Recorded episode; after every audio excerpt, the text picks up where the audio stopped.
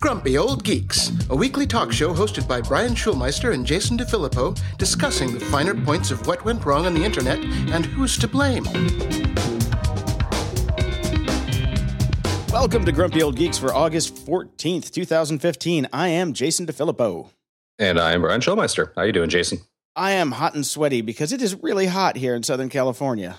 It is extremely hot. It's going to be incredibly hot this whole weekend. And I just saw in the LA Times that we are about to get the strongest El Nino winter we've ever had, which means lots and lots of rain, which is, of course, a good thing. But as per usual in LA news, not enough and way too much at once. So it's going to be really, really bad. Uh, of course. Yeah. Nothing ever goes well here.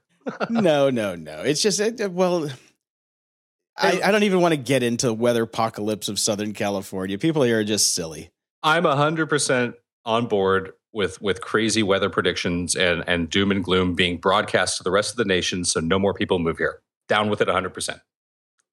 Well, that's totally fine. It's, and and and you know, PCH is going to collapse seven or eight hundred times over the course of the winter, but Hope. let everybody, yeah, yeah, hopefully, let's trap everybody in Malibu that lives there. I really don't care if Courtney Love can come out of Malibu or not. I'm okay with that. Okay. Well, that just means I can't come to Santa Monica either.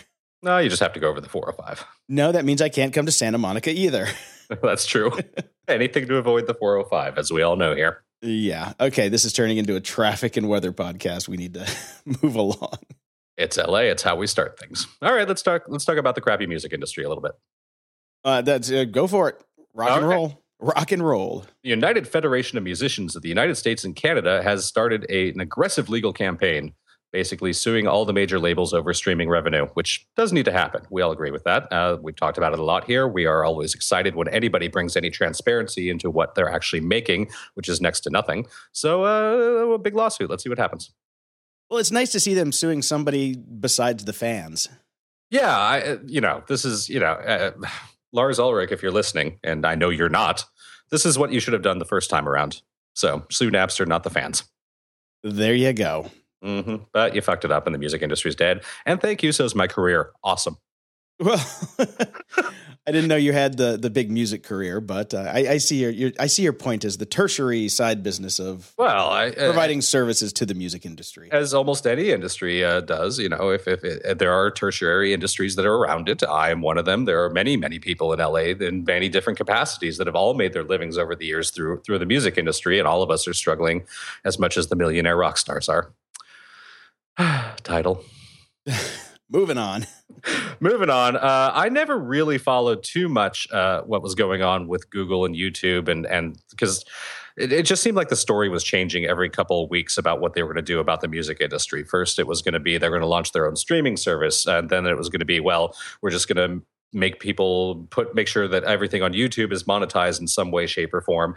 And along the way, somewhere there was something called Music Key, which is what people were going to sign up to if you were not connected to a major label or whatever, and you wanted to put your stuff up, and uh, ads would be put in, and you would get revenue share, and it would all be great. And they did draconian methods because that's what Google does in terms of forcing people into sign up with this sort of thing. And but it was going to be all really good for you, except for the fact that it never really seemed to happen. Yeah, this was the whole Zoe Keating thing that was going around that we talked about, right? Yep, yep. And it's just an update on that because it still hasn't happened and it doesn't look like it's ever going to. Okay, so that was the little tempest in a teapot. Mm-hmm. Yeah, so there you go. So Google and YouTube have not figured out what they're going to do with their music industry thing at all. Uh, but, you know, maybe MIA will become ABC or XYZ. Okay. See if that might solve the problem. So uh, there was an iOS update this week, 8.4.1, and I, I'm happy to announce that it did not re-enable Bluetooth on my phone. I, I did it last night and I actually thought of it at the moment. And I noticed as well that it did not re enable Bluetooth. In fact, I can't really seem to tell what it did at all. Uh, well, it didn't fix Apple Music. Ah, but we knew that that uh, they've already said that's not going to be until the 9.0 update. Okay. Well, I mean, I, I got it to play a little bit. It was a little bit better, but not much.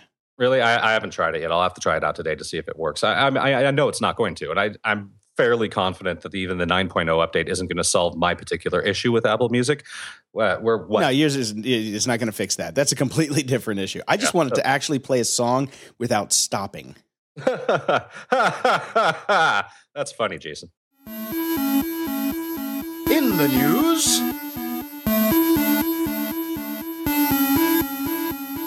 Brian, do you have a soda stream?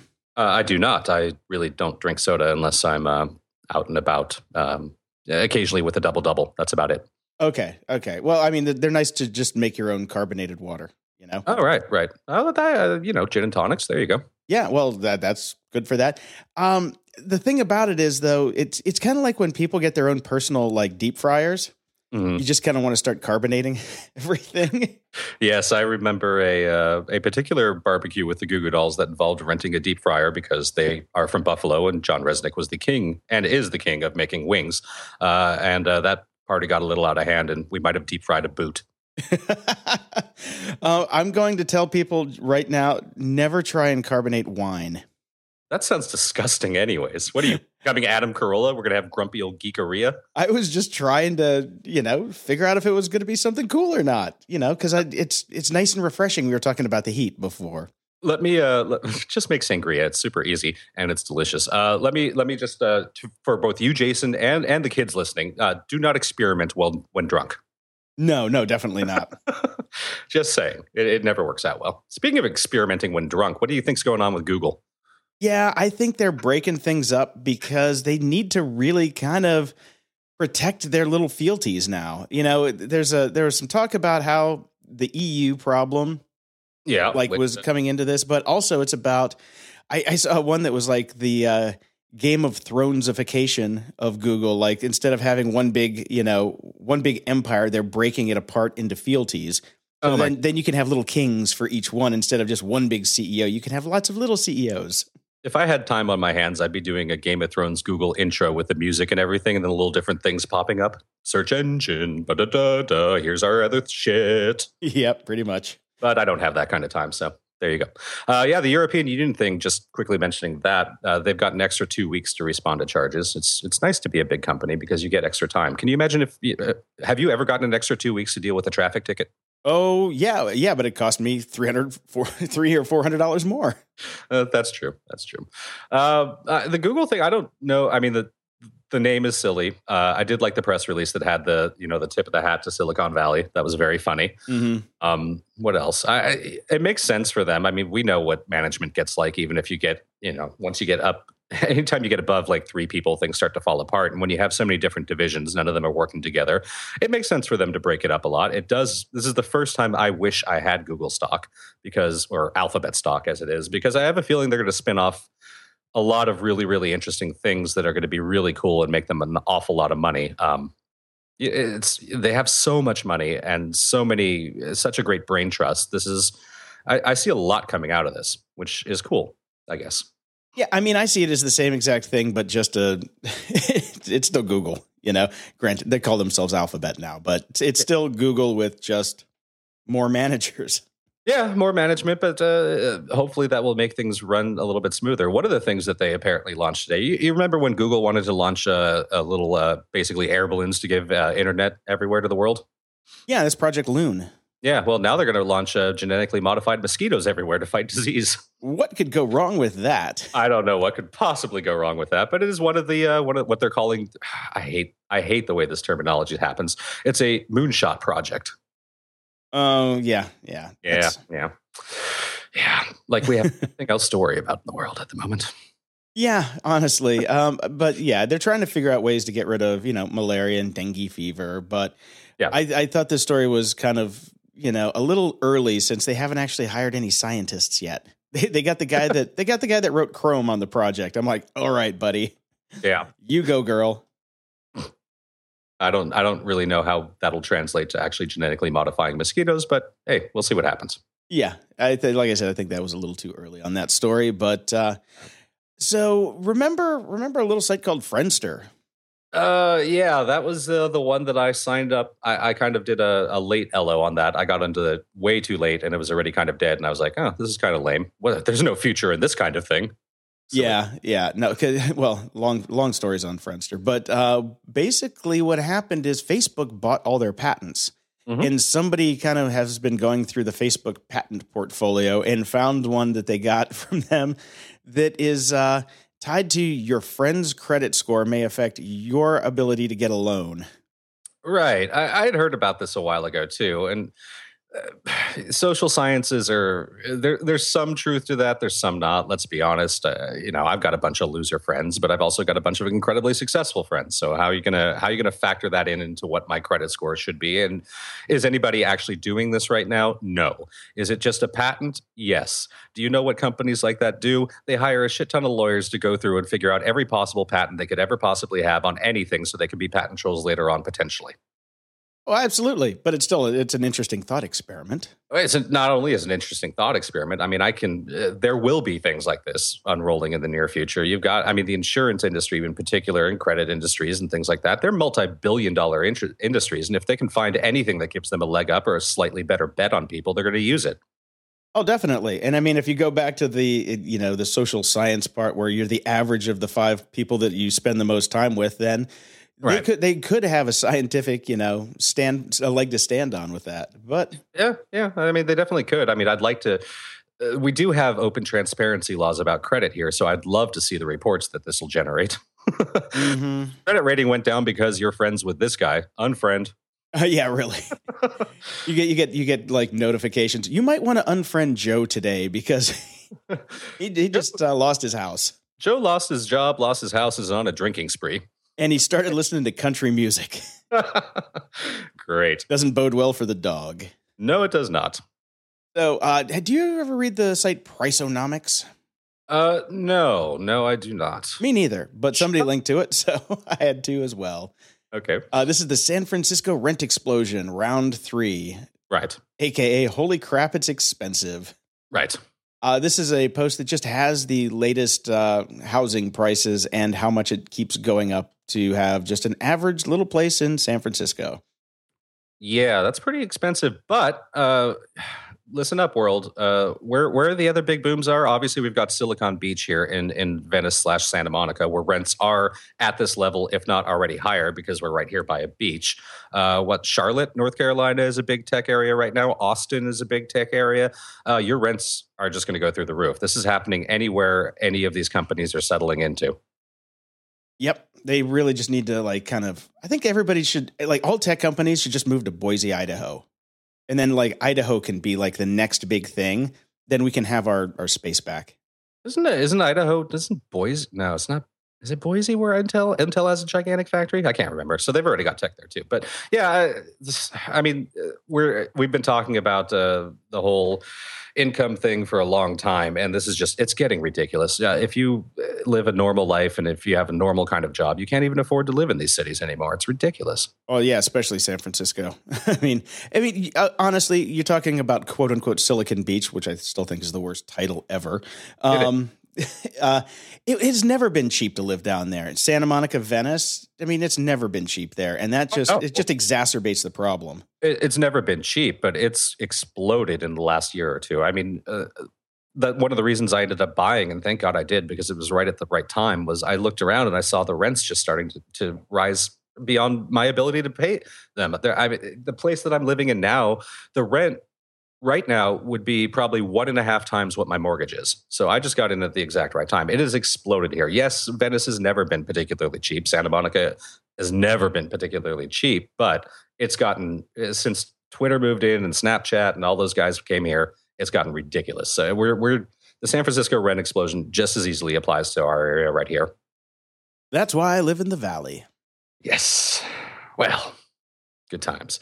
Uh, along this realm of of just uh, people just doing massive cash grabs, Sesame Street is moving to HBO. Yeah, that's kind of silly. Uh, this is a big deal, uh, and and a lot of people have starting to write about it because it's, it's not that it's going away completely from PBS. It's just it'll be nine months behind. So HBO basically gets a nine month window to air Sesame Streets, and then they will air again on PBS as well. Now, the whole point of Sesame Street and PBS was to provide this kind of educational entertainment for children to people who did not have money, to low income people, uh, you know, people who can't afford HBO Go and an iPad to watch it on. I was going to say, let's take let's take the uh, you know the stuff for the po folk and put it behind a paywall. That's exactly what they're doing. And, uh, you know, I'm glad that there's still this nine month thing. And to be honest, let's, you know, Sesame Street nine months behind. What's the big deal? It's not like there's a story arc everybody's following. You're still just singing songs about ABCs. So, C is for cookie. Yeah. So uh, the nine month ga- or the nine month gap isn't that big of a deal, but it's a horrible precedent. And the question that I really have about this is is they basically said that you know due to declining DVD sales and things like that, they had to make this deal because HBO was giving them the bags of the money. Uh, I don't know about you, but uh, do you do you have a lot of friends that have kids, Jason? Uh, fortunately, no. Okay, well, if you did, every time you went to any of their houses, you would see 7,000 toys from Sesame Street. So I find it hard to believe that they're not making a shit ton of money.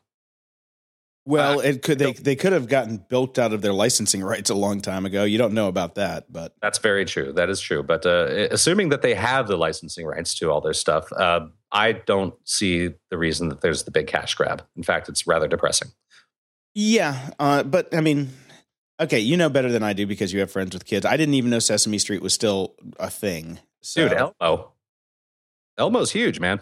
Oh, I thought Elmo went the way of the dodo after the uh, the little kid touching incident from the guy who was the Elmo puppeteer. Uh, they seem to seem to weather that storm, as it were. But uh, yeah, I mean, there there are you know, Cookie Monster, every, all that's Big Bird, all that stuff. It's everywhere. I mean, obviously there are a lot of other toys these days, but I don't see any issues just judging from my my friends with kids' houses. They've they've all got a ton of stuff. You know, Google wants to spend all this money on mosquitoes. Maybe they should just spend it on Sesame Street. Uh, maybe you know, or Netflix. But then, same problem. Yeah, Google can put it up for free. They That's what put- I'm saying. Put it on YouTube for free. Buy Sesame Street and put it on YouTube for free forever. That sounds like a lovely plan. Somebody get on that. I mean, hey, they're the alphabet company right now. The Sesame Street can write the new Google theme song. Exactly. That's what I'm telling you, man. Synergy, man. Disruption. That's right. Uh, speaking of disruption, we are unbelievably heading well not just heading we're, we're smack dab into election season already even though it's quite a long way to go. It's over a year away. Yeah but we're we're full on in and i'm not going to get too much into it there's no point in it but there have been a number of articles coming out about how uh, the voters are angry and that's why donald trump is doing so well because people are so pissed off and this has been every four years, right, Jason? Uh, everybody was angry four years ago. Everybody was angry four years before that. Everybody was angry four years before that. And none of us ever do anything. And it's always business as usual, correct? Exactly. All right. So, yeah, that Rage Against the Machine article that's in our show notes uh, is a load of crap. Yeah, it's, it's, this has all happened before. It will all happen again. Actually, I what I've, I've, just realized why I put this in there. The the tagline: "Voters are fed up with American politics, but are they willing to do anything about it?" Question. That's the answer, Jason. Nope. Exactly. Now, there is one thing that I am highly intrigued by. I just heard about this yesterday, and this could be something that we could do about it. Lawrence Lessig. Lessig. Lessig. We know him quite well. We've read some of his stuff. We've talked I've, about before on the show. I've been to his house. I've pooped in his toilet. Well, he has decided he's going to run for president if he receives $1 million in donations by Labor Day. Not going to happen. Well, you do, have you heard what his promise is? Yes, I've heard what his promise is. He's going to get in there and he's going to sign something into law and then quit. He will, if he wins, he will pass one law and then he will resign. And I am going to support him. I am, dedi- I am going to put my money where my mouth is and go ahead and dedicate some uh, some hard earned funds to his his campaign. If he becomes president, he will sign the Citizen Equality Act, which basically will get rid of the entire rig system and money in politics. Did you say cynicism? System the rigged system. Oh no no no! I thought you said the Cynicism Equality Act, and oh. I'm like, oh, perfect. I'm cynic. I'm a cynic. That actually might have been a Freudian slip if I did say that. So I'd like to believe that this would happen and be cool, but you're right, it's not going to happen. But I say we support him. I, I, you know, toss a couple bucks his way if you can afford it, because this is uh we've we've kicked around the whole idea of trying to bring some sort of uh, parity and fairness to politics for ages, and especially with the economic side of it, and it's never happened. This would be a game changer. This would change the world. Here's the deal. He did. He tried to do this already. Remember with uh, his last fundraising campaign where he was going to basically start his own super PAC? Yeah, yeah, I do remember yeah. that. Uh, yeah, I gave him a bunch of money for that, and it failed miserably. And there was just it basically just disappeared. Yeah. Well, I mean, that was uh, yeah, yeah, fine. I'm just I'm just saying he's got a track record of raising some money and then having it fall on its face. So he's like Kickstarter. Well, yes.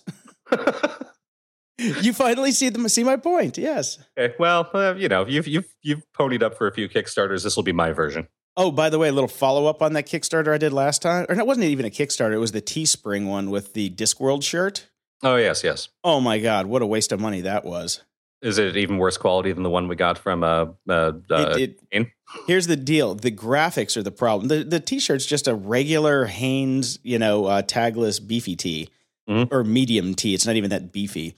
But the I get the only person that I can make out on the shirt is the turtle because it's the biggest thing on there. The the graphics are so terrible on it. So if anybody bought that because we talked about it on the show, I apologize profusely. It sucks. That is very funny. I, again, it's, it's very much like a Kickstarter situation. If you've never designed a T-shirt before, there are things that you need to know about the way things print.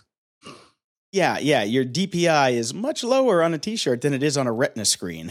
Yes, having having done merchandise for many many years for bands, uh, there is a learning curve. You cannot just sign up with a Cafe Spring or Cafe Press or whatever they were called and do a really intricate, cool design and hope that it's going to work out because it's not. Absolutely. So, uh, new study out. Actually, not that new. It came out in uh, January, but it's being written about now. Um, study credits Uber with decline in California drunk driving deaths. Well, that's kind of a no-brainer. This is the the city, and well, for the most part, most of the state actually, except for San Francisco, that has zero zero public transportation. Yeah, yeah. Oh, it, it, you know what else would have uh, done a really good job of, of stopping drunk driving deaths here in Los Angeles? Any kind of public transportation. Well, you know, you do have the uh, you do have the subway now. Uh, not to where I am yet. They haven't finished that. So there's there's still buses. You can still take the bus. Uh, have you been on a bus in LA? I'd rather drive drunk. I used to, I used to take the bus two hours each way to work every day. So yes, I have been on the buses. But uh, what they're talking about is Uber X, not Uber Black, because Uber Black is still rich people that would just you know call yeah. their call their service, yes. come pick me up. I've had a cocktail. Exactly. Um, but Uber X is cheap for the you know for the everyman like us. No, no. I mean, it makes total sense. And I actually I had a friend of friend of mine was in town uh, last weekend, and we wanted to go see. She wanted to go see Wilco, and I wanted to go with her, and we both wanted to drink, and we took an Uber. There you have it. So yeah, I mean, it makes total sense. Uh, obviously, you know, I'm I'm very very careful with this sort of stuff, and I, I don't drive when I'm drunk anyway. So uh, I've always got the wife who can be a designated driver, or, or, we pick, and it's my turn to drive. But this makes total sense. Again, there there is little to no public transportation here. The cab systems, there were never cabs around before. Cabs have definitely stepped up their game here in LA. I've noticed that. I see a lot of cabs at a lot of places now, which you never used to do. And they're obviously, you know, Uber forced them to step up their game a little bit. And this is this is a no brainer. Of course, this has had this effect, but so would any other form of public transportation. Um, the one company that I love, but the fact is, you know, LA just geographically doesn't work out this way, was the company that would show up.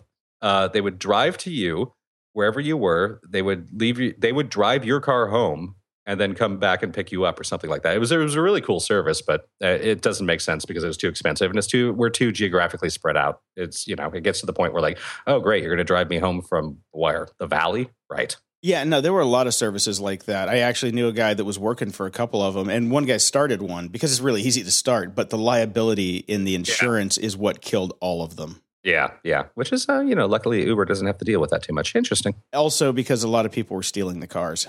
Oopsies. Yeah, they basically, you know, uh, they'd be like, okay, well, he's going to drive your car, and you know, you're going to get in my car, and you're going to tell me where to go because I've got the GPS and all that stuff. And then basically, they'd get to the guy's house, they'd he'd get out, and then they'd both peel off and take away. you know, just like, thanks for the car, dude. awesome. Security? Ha! Found a good article on Salon that kind of runs over, well, actually, technically, and we've had this problem many times. It was originally on Alternet, but Salon's uh, attribution and ability to find anything on Alternet is next to impossible. Utterly impossible. Yeah, so I could not track down the original link for this, but uh, I will give the author's name, Glennis Sweeney.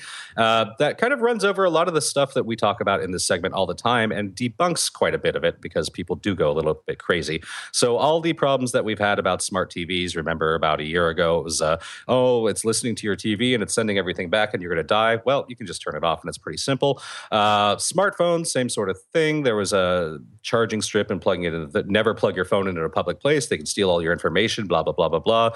Goes through and debunks a ton of that stuff. Same thing with smart meters. So this is a actually a, a positive article in our security segment for once that says that a lot of the things that we've been told to worry about are complete and utter bullshit. okay. Um, do that very often, so I thought we'd throw one good one in. Yeah, I mean, the thing is, it's from Alternet and Salon, which aren't exactly what I would call, you know, like deep diving technology sites. So, um, I'll I'll take it with a grain of salt and make it. It could be making people happier that the, these kind of articles are out there, but I swear okay, that they're so now, now, ruin it, Jason. Go I am I am going to shit all over it. That's what I'm going to do because, yeah, you're just not safe, and you know that. I know, I know too, but I just wanted a feel good segment for once. Okay. A little warm and fuzzy in the middle of our cold security. Have you been stealing John McAfee Xanax? I wish. uh, Sterling Backcheck. Mm-hmm. Have you heard of them before? I have. Yeah, they're they basically do uh, background checks and screens, and I've I've I've gone through them. So yeah, so they um, have a lot of your super personal information. Yes, they do because the yeah the form that you fill out when you uh, are getting a job that requires a background screen. Mm-hmm is a little bit daunting. I had to do that at uh, BLT, that agency I worked at in Hollywood, because we worked with, with studios. Yeah, exactly. And I've, I've had to do that as well because I've worked with, uh, you know, music labels and things of that sort. So the bigger ones. So yeah, I've, I've gone through not this particular company, but I've done background checks before, and uh, yeah, that the information the information that they like to collect is uh, very very personal. And they put it on a laptop that is unencrypted, leave it in a car, and it gets stolen. Awesome. How how many times does this have to happen before people just go, uh, yeah, enable FileVault, dude?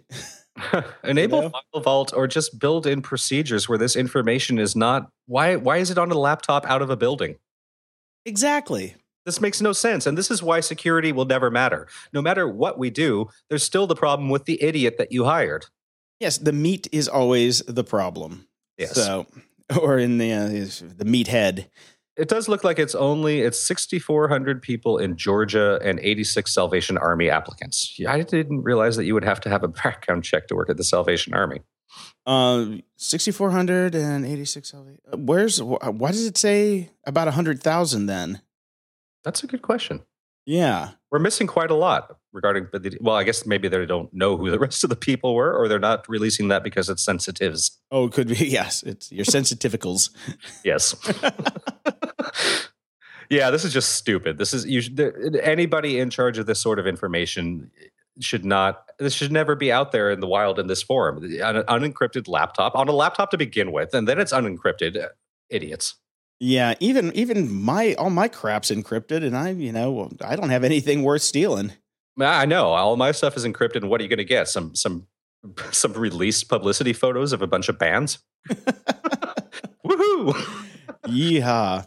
Um, yeah. So we talked about that that really bad um, OS X vulnerability a couple weeks ago. That you know really bad one. Uh, yes. It was like the DYLD print.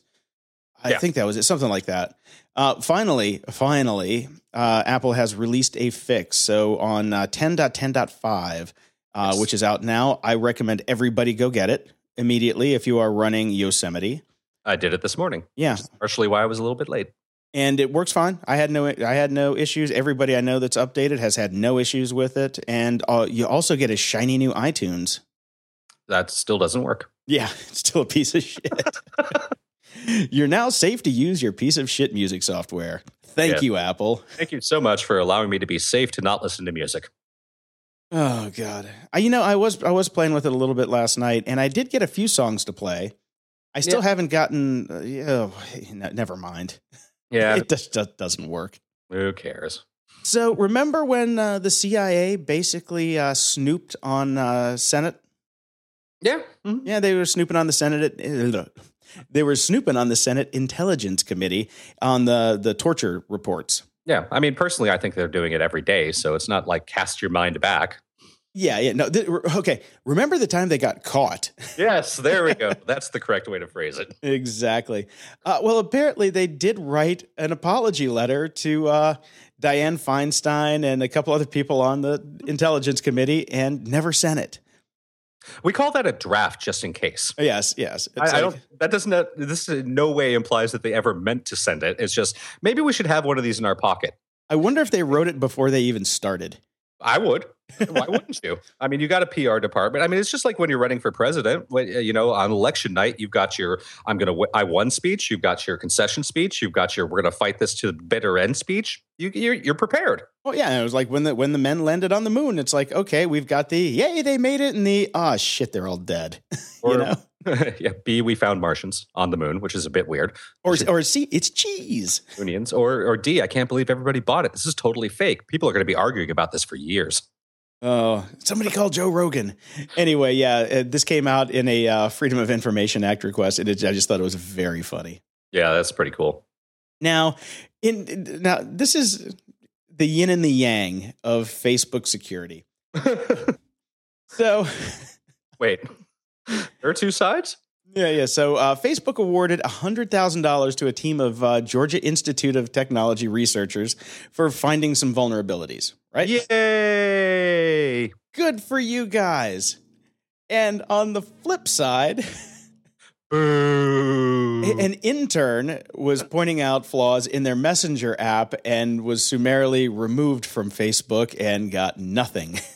Yeah, I read this story. It's pretty pretty funny. Actually, uh, I do. the headline makes you hate Facebook. You you dive into the story a little bit more, and you can kind of understand where they're coming from. It's not like he tapped somebody on the shoulder and said, "Hey guys, there's some stuff here that maybe you should fix." No, he created an entire application that basically exploited that. That was kind of cool. yeah, yeah, no, called Marauders Map out of after you know Harry Now, tec- Potter. Now, technically, he was using inside information that he was gained he, that he gained from his internship to create an application and released it that exploited this pro- these problems. Instead of saying to Facebook, "Hey guys, you might want to fix this." yeah, it was kind of a stupid dick move for Yeah, sure.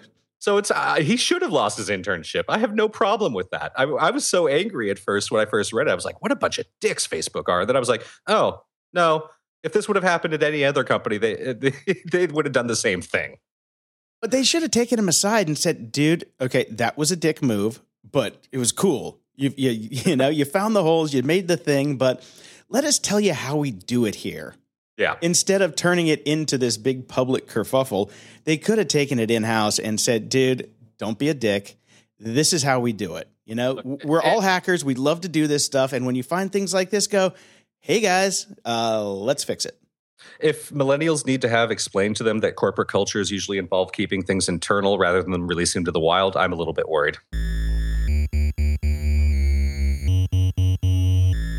Comment of the week.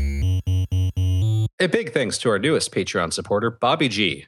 Thank you very much. That's awesome. You know, we love our Patreon supporters. And a thank you to Rachel Mowry, who uh, donated to us through our PayPal account. Thank you very much, Rachel. Yes, thank you very much to both of you. Uh, and we have a question that came in this week from Chronomaster. Ooh. First off, I love the show. Keep up the great work. You make my commute to work a little more bearable. Question on the Sennheiser CX5.00i headphones. That is really a terrible name for those. They're not good at the branding. After both of you gave them such a great review, I decided to check them out. From the two episodes where you reviewed them, it sounded like the headphones were noise canceling, but from my research, they seem to be only noise blocking. Wanted to have that clarified since noise blocking slash noise isolation seems to be the standard for most in ear headphones. Thanks for your response, and again, great show. Uh, you have a very good point. Uh, they are people do tend to throw around the uh, the term noise canceling for any headphones that uh, basically claim to bring down the noise and make your sound better. Uh, they are not noise canceling headphones. Noise canceling headphones means that you basically have a microphone in them, which is recording the outside atmosphere and creating a sound wave that actively cancels it out. That gets quite pricey. Um, noise reduction headphones really just kind of create a seal in and around your ears that keep out the noise and, and damp things down quite a bit. So all you're really hearing is the actual audio that you want to be hearing. These are just noise blocking and or noise isolation headphones. They are not uh, they are not noise canceling headphones. However, having said all of that, they are quite simply the best noise blocking slash noise isolation headphones I have ever used in my entire life, and they actually do sound better to me than some very expensive noise canceling headphones that I have had and or tried. So I recommend that you give them a shot anyways. Conveniently, if you order them through Amazon, through the link in our show notes, of course, uh, you will be able to return them if you do not like them. So uh, I'd say give them a shot. Um, you're right; they are not uh, they are not noise canceling. That's why they are relatively cheap. But again, uh, Jason and I have just waxed rhapsodic about this. Uh, they're fantastic headphones. Yeah, they're utterly fantastic. And I didn't know the difference either. And I've got a pair of the, you know, there's like $500 Bose headphones, mm-hmm. uh, which are, you know, they've, I got to put a battery in them all the time because they always run out and I forget to turn them off. Because they have a microphone in them. And exactly. yeah. First, yeah. Uh, yeah, because it's like you could be in a room and then you put them on and then it gets quieter when you turn them on. And I'm like, how? This is madness. what is this sorcery? Yes. These I just put in my ears and everything's quiet no matter what. But, you know, like when my brother tried them, I was snapping my fingers and he could hear that. But then when I was speaking, he couldn't hear me at all. And I'm standing right in front of him. Yeah, so you're not going to get the pure noise canceling aspect out of these, obviously. But uh, again, most bang for your buck and uh, for headphones that I've ever had in my entire life, by far. Yeah, for a hundred bucks, dude, they're awesome. Yeah. So I'd say go ahead and get them anyways. And thanks for the comments and thanks for listening. And I'm glad you enjoy the show. Uh, we have an iTunes five star rating. We actually have two. Uh, the first one is from M Just M, a breath of fresh air. From current events to books and media, Brian and Jason know the business and present it in an informative and hilarious format. Well done, gents. You have a listener for life. Well, as long as you are broadcasting, that is. I mean, I'm not going to off myself when you're done. That'd be really dumb. Eh, good point. Fair enough. We wouldn't want you to do that anyways. No, we definitely would not want that. Yeah. So thank you very much. So our next one is Lars 300 from Canada. Ooh. Yes, hello, Canada. Weekly news from the future. I have no background in tech, and I'm surrounded by people that are even less tech savvy, so I really look forward to these weekly podcasts. From what's coming our way, security news, and media reviews, this is my go to podcast every week. Can't say enough good things about it. Thank you for putting out such great content. Well, you're welcome. Yeah, thank you very much, Lars 300. And with you having no background in tech and surrounded by people that are even less tech savvy, you sound like most of my clients. Conveniently, I could use one, so why don't you hire me? Yes, and if the rest of you want to hear us keep making the goodies, uh, why not stop by our Patreon page and toss us a buck or two? Because every supporter helps, especially now that Brian is going on welfare. Can I do that? No, you're self employed. You are your own welfare. But I pay in.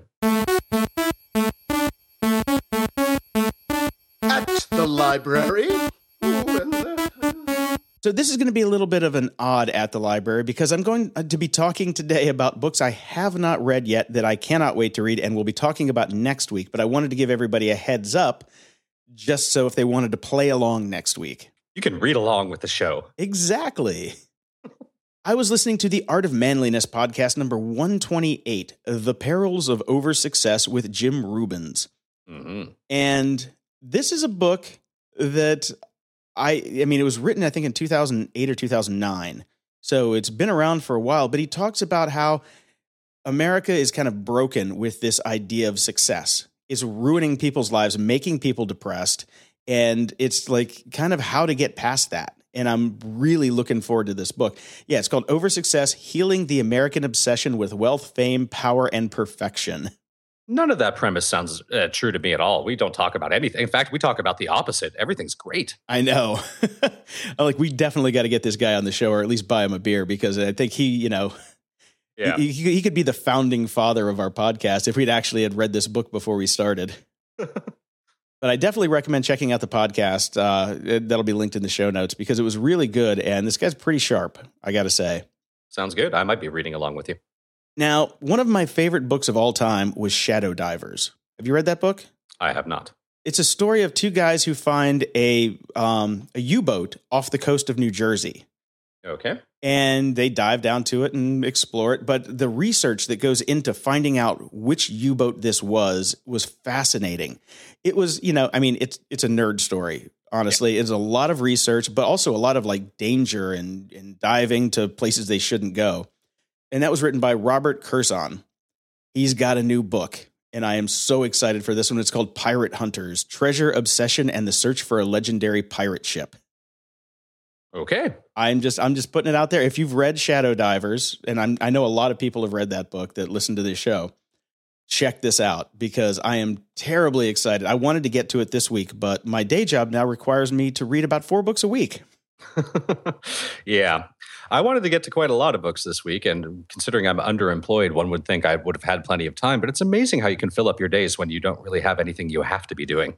Oh yeah, that's the I- worst. Uh, yeah, kitchen remodel, learning plumbing. A shout out to YouTube for that. I'll talk about that later. Uh, yeah, so been super busy, but I did finally download uh, Peter Clines X Heroes, and I've gotten uh, gotten a start on it. I've, I've just started it last night, and I'm enjoying it so far, Jason. So so.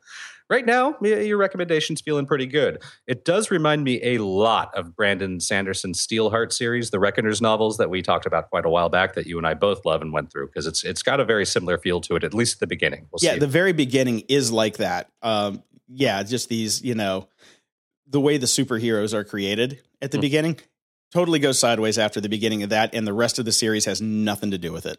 Excellent. Uh, well, I mean, I'm not saying it as it's a bad thing. Anyways, it's it's it's a good feel that we like. I mean, I, I'm a big fan of Brandon Sanderson, so yeah, uh, I'm enjoying it, and I will uh, certainly knock out at least the first one before next week. And I'm going to try to read this over Success Book because it just feels like it'll feed into a good episode for us if we both read it.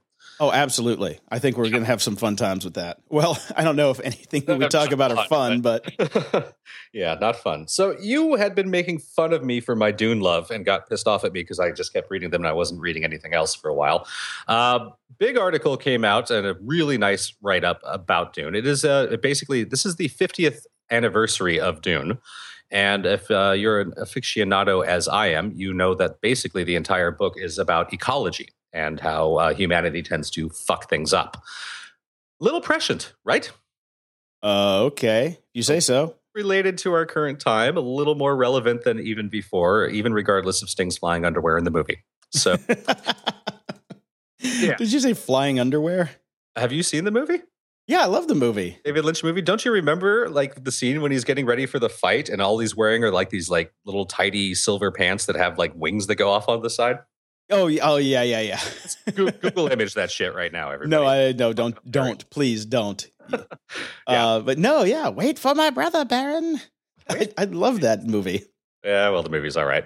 Anyways, this is just a really, really nice write up. And, you know, I still, Dune is probably my favorite book of all time and definitely one of my favorite series of all time. And uh, this kind of ties in nicely a lot of his original ideas and kind of how, you know, I mean, this is a big year for climate change for, for the planet. We're all starting to recognize it. Even Pope on a Rope is on board. So we're, we're looking pretty good here. And good write up. I recommend you read it if you're a fan of the series.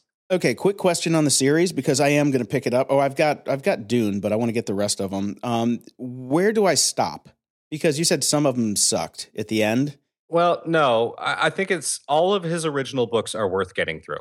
Okay, so all the Frank Herbert books, but when his son Frank took over, that's when it sucked. Yeah, they're not really worth it. Uh, some of them were kind of okay, but they don't have the depth to them. They're basically just you know crap sci-fi stories. Uh, you know, if you really want to continue after you finish the Frank Herbert ones, ask me again when you're done with all of those, and I'll tell you which ones actually kind of kind of did a good service to the the whole story and the whole arc, even though they're you know again no depth to them, just kind of fun little jaunts. There's a few of them that are okay. Some of them just don't even bother. Okay, I don't know if I have time for fun little jaunts, but I'll let you know when I'm finished. uh, you know, Peter Clines X Heroes. That's a fun little jaunt. It's it's in that vein. Okay, good. Yeah. So, yes, everybody go buy a bunch of books and sit around and read them. And next week, we'll talk about something that we've actually read. Uh, yeah, actually, maybe next week, uh, if I have the time and I can tear myself away from doing more like crazy plumbing work around the house, maybe I'll run through all the Dune books and just kind of give them a. These are the ones you have to read. These ones are okay. These ones not. So you can look forward to that next week. Well, uh, yeah, hey, hey, here's an idea. On Patreon, you can have the Grumpy Old Geek's Guide to Dune. Oh, bingo! That's a really nice idea. Wait for my brother, Baron. Software, apps, and gadgets. Funny as we were just about to go into this segment, software, apps, and gadgets. Uh, an old friend of mine and friend of the show, um, I won't mention his name because you know it's kind of funny. Uh, is he's uh, he's been working on redoing his website for a while. Uh, I I originally did some of the stuff for him way back in the day, but obviously uh, you know I'm a little cost prohibitive and. He's a small business and he can't really afford the kind of work that I do, anyways. But uh, you know, Here's, his, here's what just rolled past my Facebook feed. If you were thinking of using GoDaddy to design a website for you, think again. Two months wasted. Uh, that. it has never come to my mind to use GoDaddy to design a website for me. Sorry. and I, I'd imagine most people that listen to the show never would either. And yeah, that's why. So there you go. I, I mean, I, I am more inclined to go to Squarespace than GoDaddy. Yeah, I know exactly. Very, very funny. Uh, for you old, uh, old school people out there that might miss your Blackberries, I can't imagine there are too many more of you out there. In fact, uh, most of the people I know, and having spent a lot of time in Canada where BlackBerry was a religion, uh, you bitch and moan and kvetch because your keyboard was gone when you switched to your iPhone, and then three months later, you can't ever imagine having anything else. Well, those of you who couldn't do that, uh, Samsung's bringing it back. Okay, I, I yeah, I saw this going around. Like, uh, Yeah, they're they're marketing a phone that's basically got a BlackBerry esque type keyboard on it, and uh, I just don't. Uh, I mean, I'm sure there's a market out there for that. yeah, and it's a keyboard cover. You can take it off. Yeah, so there you go. Uh, I've never had a Samsung phone. I don't want one, but I just thought I'd throw that out there. And because there's other Samsung news as well, uh, Samsung. Oh my god, so much Samsung news. Uh, Did, did your Twitter feed get completely ruined by Samsung yesterday? It actually did. They went on a massive publicity blitz somehow, Well, it was their big, you know, it was their big thing. but I just really didn't realize that many people cared. there there are a lot more people out there that use Samsung phones than use uh, iPhones. So That is that's very true. Actually, that's very true. Well, they are rolling out their own version of uh, basically the Apple Pay equivalent, which I believe they're calling Samsung Pay because why not? Okay, Short to the point. And Google's got their forthcoming Android Pay. So I guess we've uh, kind of lost out on creativity and naming. Uh, so yeah, they're coming out with it, and the question is, you know, how many how many stores are actually going to be taking it? Uh, you know, even the Apple Pay rollout has been painfully slow. There's still a lot of places that don't take it. So we'll see what happens. yeah, anybody that's using those standard Verifone NFC enabled, you know, little kiosk, which is, is everywhere I go now. Yeah. Um, I can't not use it. I mean, the the problem I have is when I walk up to it and I swipe my card, my phone can activate it, and it'll be like, okay, just tap. I'm like, no, no, no, no. yeah, it's a bit weird. I mean, I like it. I'm enjoying it. So You're actually using Apple Pay, I'm using Apple Pay anywhere that takes it. really? Yeah. It's wow. the Whole Foods here has got it. It's it's it's fast, it's easy, and like I said, if if only we could invent a way where you could actually prove your identity over your phone, I wouldn't even carry a wallet anymore. Wow. That's interesting. I didn't see you as an early adopter. I well, I'm not really. I mean, I waited quite a long time. Well, Uh, yeah, it's, it's not like you're using your Apple Watch to pay. No, and that would never be happening. But uh, yeah, Apple Pay is actually it's really fantastic. It's super easy. It's uh, I've got both my business credit card and my personal credit card in there. It's very quick to switch between the two depending on which one I want to use. So staple business card and Whole Foods personal card. Uh, super quick, super easy. No signing, no nothing. Just fingerprint, boom, done, out. Nice. I'm gonna have to try. it. Well, the problem I've had with it is I use Citibank for all my business and personal banking, and the Citibank verification process to get your cards into Apple Pay Yeah, is broken. It's completely broken, and you have to get on the phone with them. And I'm like, it's not worth it to get on the phone. I'll just swipe the damn card. Amex, perfect, but I don't use my Amex cards.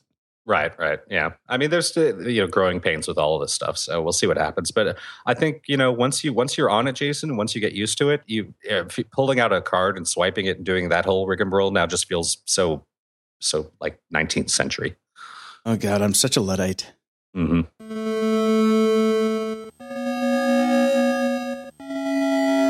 Media Candy.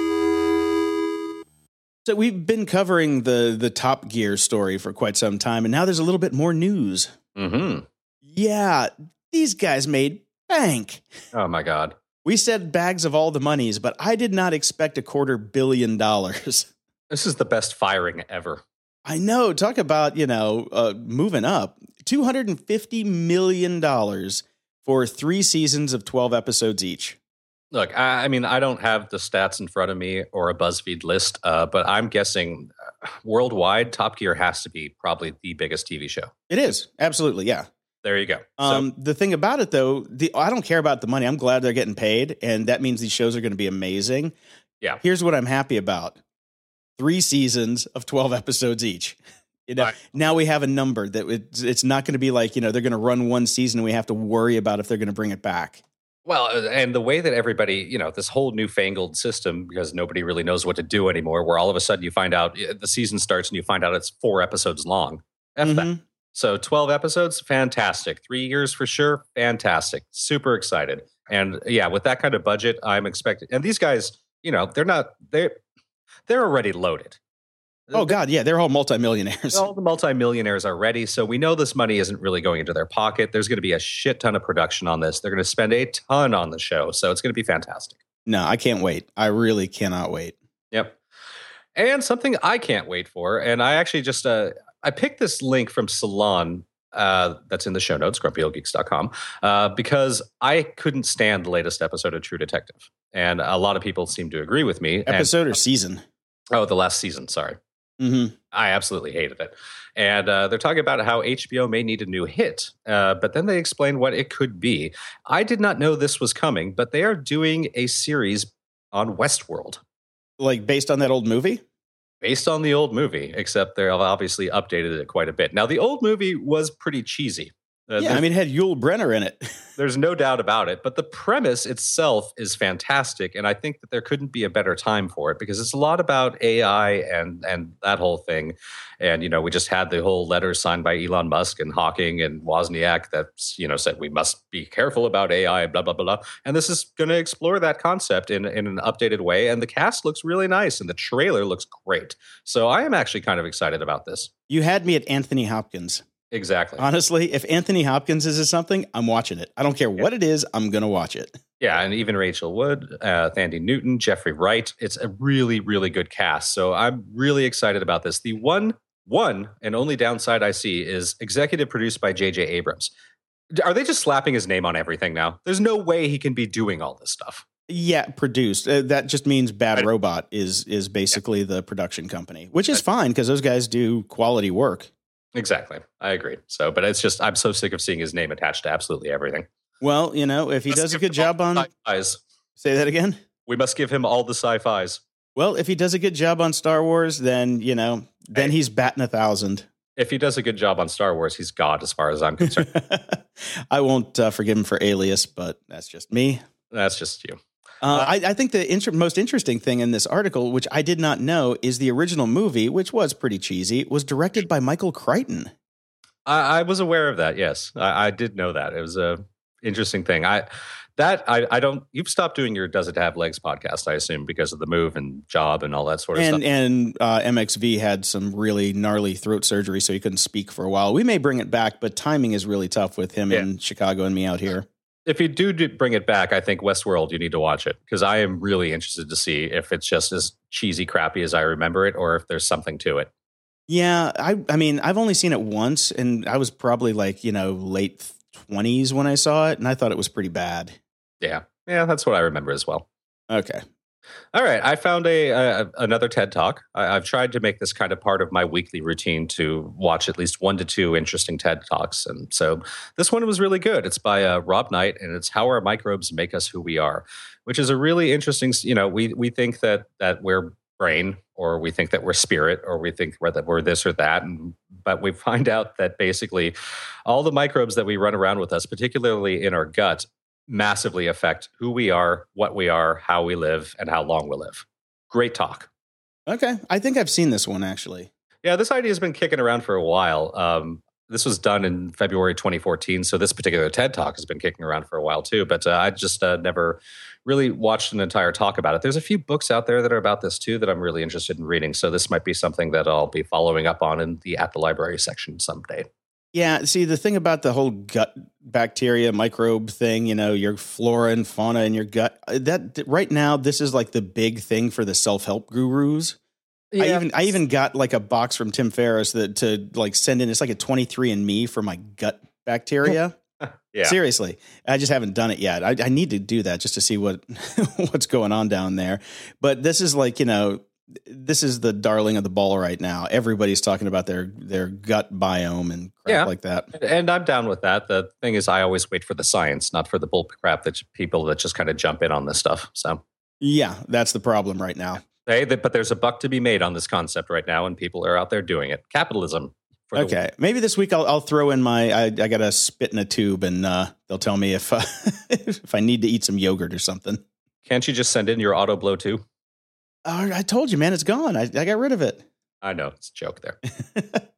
anyway, I found a really cool podcast. I am loving this. It's called Spycast, and I'd never heard of this. The uh, International Spy Museum is doing this, and they talk to ex spies and authors and just all sorts of really cool people that were, you know, big in the espionage game. And it's fascinatingly cool. Yeah. Very. That's it. Yeah. Well, I didn't listen to any of them. I, I, looked at it and I thought it was very, very cool and very interesting. And it's certainly right up your alley. You oh, it's completely up my alley. And but you got to listen to them because they're they're they. I thought it was going to suck. I'm just like, okay, this is going to be you know crap. But no, they have people who are actual spies on there that were you know part of the Bay of Pigs invasion. You had people who were running Russian spies who were double right. agents, like like literal spies. Yeah, uh, it's okay. cool. I, I found the one I'm going to listen to. Which one? Author debriefing Manchu Princess, Japanese Spy, the story of Kawashima Yoshiko, the cross dressing spy who commanded her own army. Now, awesome. listen to. That is bookmarked. Okay, I got to get that one. I'm, st- I'm still kind of working my way backwards with them. Okay, yeah, I'll listen to that one and then we'll talk about that a little bit next week. Okay, yeah, I think you're I think you're actually going to enjoy it. We were we read Seveneves, both of us, and and we were head over heels in love with that book, and I still am. Um, I forgot how much I love the book until I listened to Tested uh, with uh, you know those all Adam those, Savage and those guys and those guys. Yeah, I never remember the other guy's name. That's what I was struggling for, but it doesn't matter. Adam Savage, the Tested podcast. They did a spoiler cast on the first two parts of the book, and I was so pissed at the end because I thought they were going to do the whole thing, and I was just wanted to hear more. This completely listening to these guys just geek out over Seveneves reminded me how much I love the book to the point where I almost wanted to just pick it up and read it again right away. But I have to read something new. Otherwise, I've got nothing for our podcast anymore. So I'll get back to that at some point. Uh, but it was absolutely fantastic listening to them talk about it and kind of dissect it and get into it. Um, I highly recommend you listen to the spoiler cast if you liked the book as much as we did. And after that, I found the Seveneves notebook. So lithive.com, which I'd never heard of, um, is I guess some sort of startup that's trying to basically build communities around books and authors, and particularly books that people really, really love, like Seveneves. And it's got uh, Neal Stephenson's notebook and a bunch of multimedia materials that he used in the kind of creation. And the other thing I didn't know about Seveneves is that this idea, this is a fully formed world that Stephenson's been working on for years and years and years. He originally wanted to make a video game, then it was going to be some sort of cartoon, then it was going to be some other sort of animated feature, then it was going to be a movie, then it was going to be a TV series. And he finally ended up just making a book out of it. But this kind of goes through the process and shows you a lot of the materials that he created when he was developing this entire concept. I have to agree 1000% on the spoiler cast. When I was listening to it, I'm like, man, I want to go listen to that book again, like immediately, because I listened to the audiobook. But it was it was a really good take on it and it got me excited about it even though they liked parts that I didn't like and I liked parts they didn't like and you know there was a lot of there was a lot of dissension I think you know at least on my side me yelling at the air saying, "No, you're wrong." But I know it, it really because uh, it was just kind of like we both read Seveneves. We both went, "Jesus, that was absolutely great," and then it just kind of left my mind. And then listening to these guys, I was like, "No, it wasn't just a great book; it was a fucking great book." Yeah, honestly, it it kind of it kind of was. Yeah, so that it got me really back into it too. And the one thing that I'm super excited about, and it, it, kind of goes either way. I mean, Adam Savage is kind of buddies with Neal Stephenson, and even said he's not a big fan of sequels and revisiting his work, but he, because he spent so much time developing this universe, there is a hope that he will continue the universe in in another book, and nothing would make me happier. Yeah, yeah, that's the problem here because at the very end on this Lit Hive thing, um. he talks about you know how the you know people are going to want more but it is an actual self-contained story so he could just stop if he wants to.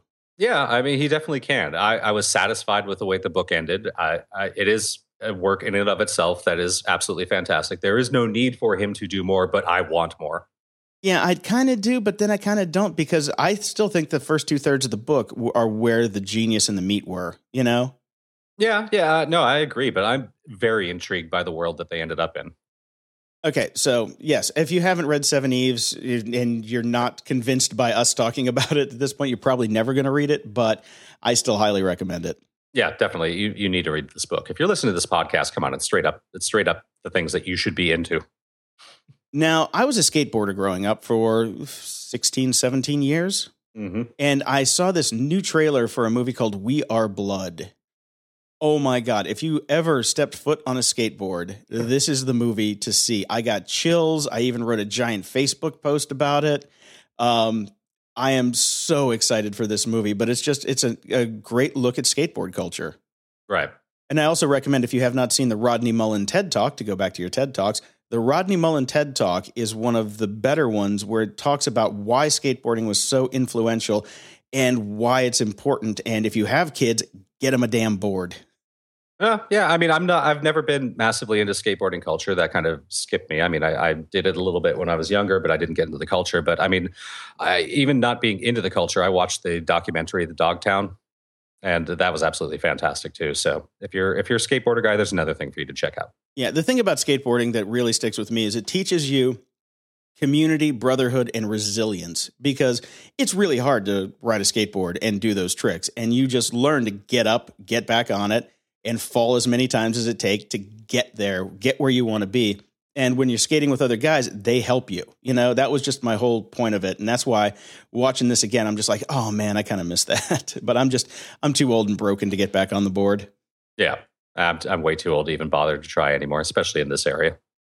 Well, yeah, because you're going to run into people doing their YouTube videos. Exactly. uh, so this this is kind of non-news, but I'm going to put it in here anyway because it was tweeted to me by several people I know. Because everybody knows that I love Deadwood more than just about anything that was ever made for TV. Yes, And- I know. Yes, HBO confirms early talks of a Deadwood movie, and I'm just going to tell you right now, cocksucker is never going to happen. I don't. I can't imagine it happening either. The the people that would be in this movie now, like you know Timothy Olyphant and just and you know um oh, what, what's the guy that plays Swearengen? Um, I, I always blank on his name, but he's going to be on uh, Game of Thrones this season. Right. Um, which is um, I'm sorry, but amazing. um, yeah, they, they can't afford to make a Deadwood movie, even though they did make the Entourage movie, and I know you know it's out there. They they could do it if they wanted to, but I just don't think it's going to happen. Yeah, I can't see it happening either. And there's not a really good history of uh, of series from HBO turning into movies. I, okay, the first Sex in the City was fine. The second one was horrible. Entourage movie bombed. I, I don't see it happening. Yeah, the Entourage movie was just terribly written. I thought I, I saw it last week, and I'm just like, oh man, really? I, I never even watched the show, but I did hear the movie was horrible. I couldn't watch the show. It was like I live here and I live in that world. I can't. I don't want to watch TV about it. Yeah, I but you know, it's it's, it's like if if I don't find it amusing. well, it's a fantasy world that if everything goes right, you know. Yeah. Um, then that's why I have the problem watching Silicon Valley. Same same issues, but I loved Entourage, and it's like that's the Hollywood that I wanted to move to, but Right. Uh, didn't exist. But man, yeah, that movie was I I really liked it just to be back with the guys and you know be back in the world. But they just they threw threw in too many swerves, and there were like a hundred cameos just for the sake of having a cameo. Well, yeah, that's what they do with those movies. Oh, and by the way, Jason, that Hollywood does exist. It's just you and I don't have tickets to that ball. Oh, that's the party that we're not invited to. Exactly. Moron of the week. Oh, graphics people, graphics people on TV. Uh, yeah, since this is an audio podcast, I'm going to behoove you and beg of you to go to our show notes, uh, grumpyoldgeeks.com slash, what episode are we on, Jason? We are on episode 123. Slash 123, or like Google says, ABC. uh, and look at the oddly shaped weather map that uh, was uh, set up for Chicago. Uh, that's all I'm going to say. Uh, graphics people got to do a better job.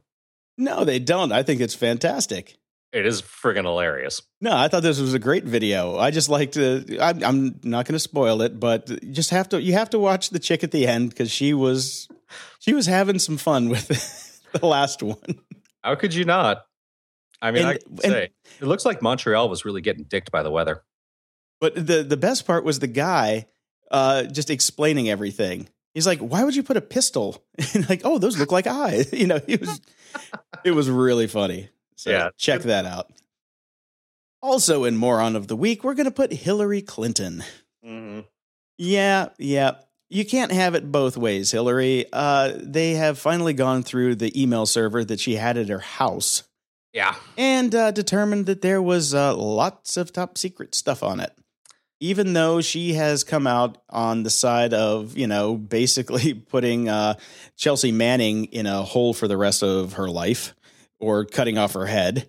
And she's going to get a pass. I, I know she's just going to get a pass. Yeah, I, I, gotta I gotta be on board with you on this one. This is this is some bullshittery. Yeah, I mean, she had like top secret uh, satellite imagery on her server. I mean, really stuff that should not kind of leave the building. Yeah, yeah, you should not. Uh, you should uh, again. I, I still don't even understand what why you had an email server in your own house. It boggles the mind. Well, well, maybe she was worried about the Pentagon being hacked by the Russians. But well, yeah, I'm sorry. Anybody can hack your cable modem and get into your house. Yes, we've talked about this many times. And, and uh, you know, first off, again, still the buck stops with her. She did not make this decision. She does not understand any of this stuff. She needs to fire her IT team. She needs to fire herself because she hired the IT team. That's true. Well, that's why I said the buck stops with her.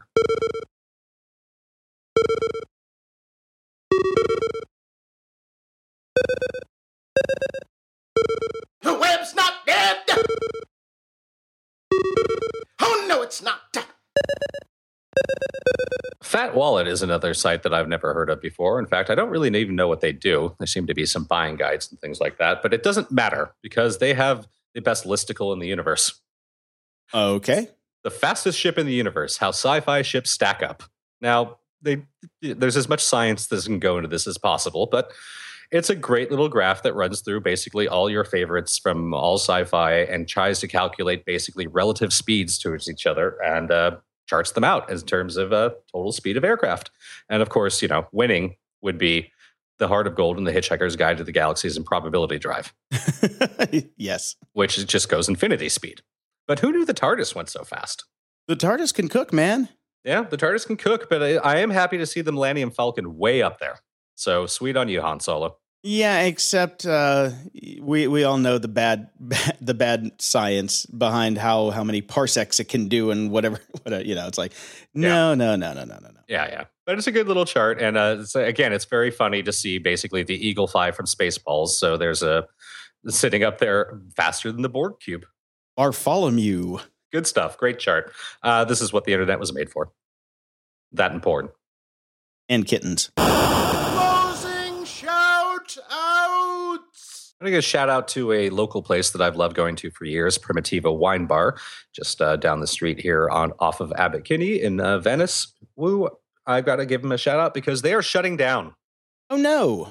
Oh no! Yes, even the uh, Primitiva Wine Bar is not a cheap place. We've already lost a ton of our cheap places through the gentrification and Googleification and Twitterification and Snapchatification of Venice and Santa Monica. But uh, now we're losing even some of the more expensive places. It's sad to see that they're going away. I will be going to have dinner there tonight because I have to have it at least one more time. And uh, Included in that is a little link from uh, curb.com about Snapchat being very sore winner about taking over Venice. And they have been. And this uh, article goes into a story about how they've also kicked out some charities and some local. Uh, bunch of local old favorites and they're just kind of being jerks about it so uh, my shout out is to hell with you snapchat uh, i don't think that's a new idea but no snapchat being such jerks about destroying my local area oh that's too bad man yeah, it is too bad. It's a uh, you know, there's hope for Primitiva Wine Bar because they're getting together with another of the great local Abbot restaurants that closed a while ago, Hal's, and they're going to open up something new concept uh, joined together. We'll see what happens, but uh, yeah,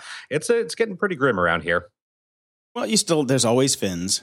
Uh, yeah, there's still fins, and there's still the property value ticking ever so steadily upwards.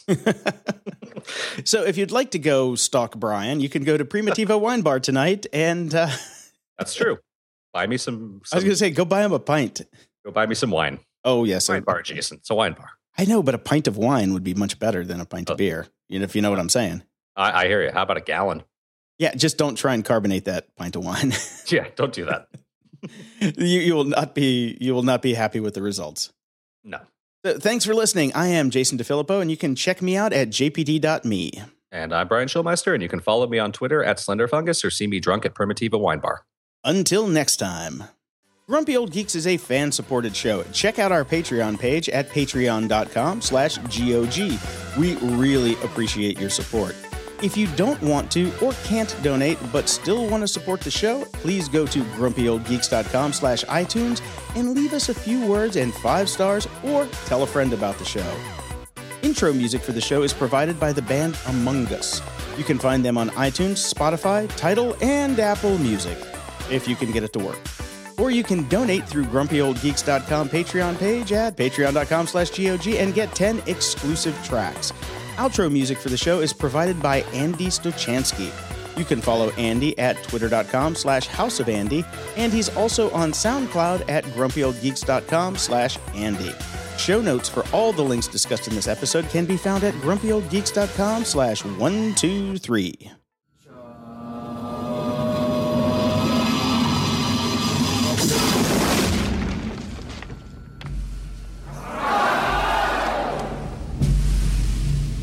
This is part of the weirding way that we will teach you.